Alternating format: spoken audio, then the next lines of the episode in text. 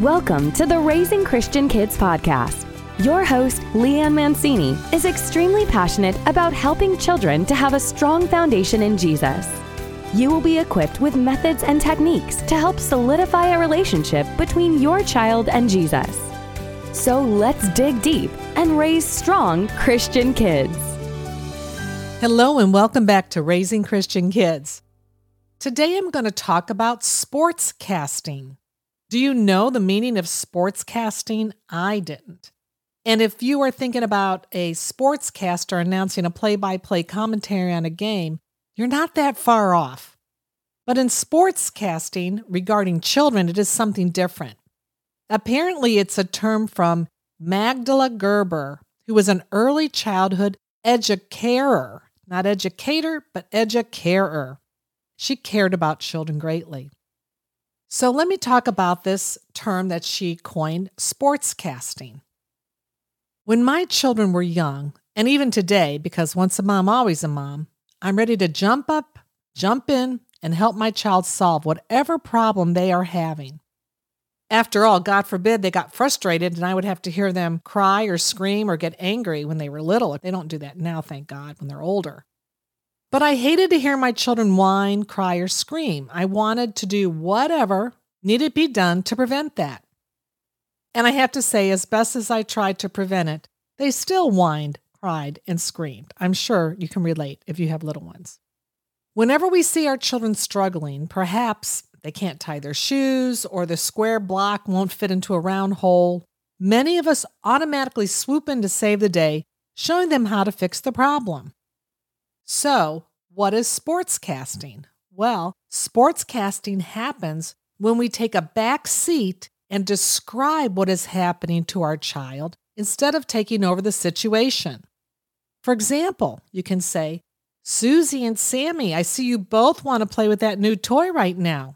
Since there is only one toy like that, I wonder what can be done. Or, Matthew, you're having a hard time getting that square block into that round hole. Why do you think it won't fit? Or my last example, I see that your shoe won't go on your left foot. Why not? I remember that happening to my son. He was trying so hard to put his right shoe on his left foot, and I was trying so hard not to laugh at his, his expense, but it was so cute. And he was determined to put that right shoe on his left foot.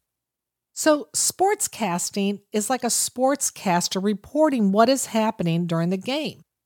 The sportscaster, he doesn't jump into the game and start playing for them in hopes that the team will like what he's doing that and that he could do better, but he reports objectively what is happening. Sportscasting allows us to help our children understand that we see their struggle and that we care. We are there to acknowledge the problem. We also allow them to have the opportunity to solve it on their own. When I reached down to help my son switch his shoes, he became angrier and he said, No, mommy, I do it. You know, sportscasting also allows your child to see that you are not overwhelmed with the situation and that they shouldn't be overwhelmed either. We need just to take a deep breath, get through the frustration in order to calm down and look for a solution. And I feel confident that you, my child, will figure it out. If not, I'm here to help you if you need the help. This also allows our children to become critical thinkers as they look for solutions on their own and determine what works and, and, what doesn't. Also, if you have a chance, please listen to episode 20 on helping children become critical thinkers. I have a whole episode on that. The Parent Junkie has written a nice blog detailing what sportscasting is and how it can help you and your child, and I'll have the link in the show notes. And Janet Lansbury has a wonderful article that details sportscasting, and I'll have that link as well. So, here are the six tips regarding sportscasting. Give your child adequate time to solve the problem before jumping in. When they are becoming increasingly frustrated, empathize with their feelings and say, I see you're upset because you can't fix the toy that just broke. Also, sportscast, even when you are the person who has made them upset. I see you're mad because you can't have the candy before dinner. Give encouragement, help them to come up with the solutions. So, what can we do to fix this? offer multiple ideas and solutions. We could put the candy on the counter so we don't forget to eat it after dinner. And don't belittle the situation. Don't say, it's not that bad or you're being silly, because it is bad to them and it's not silly to them. So you may be thinking, how will this help my child in the economy of the things of the Lord?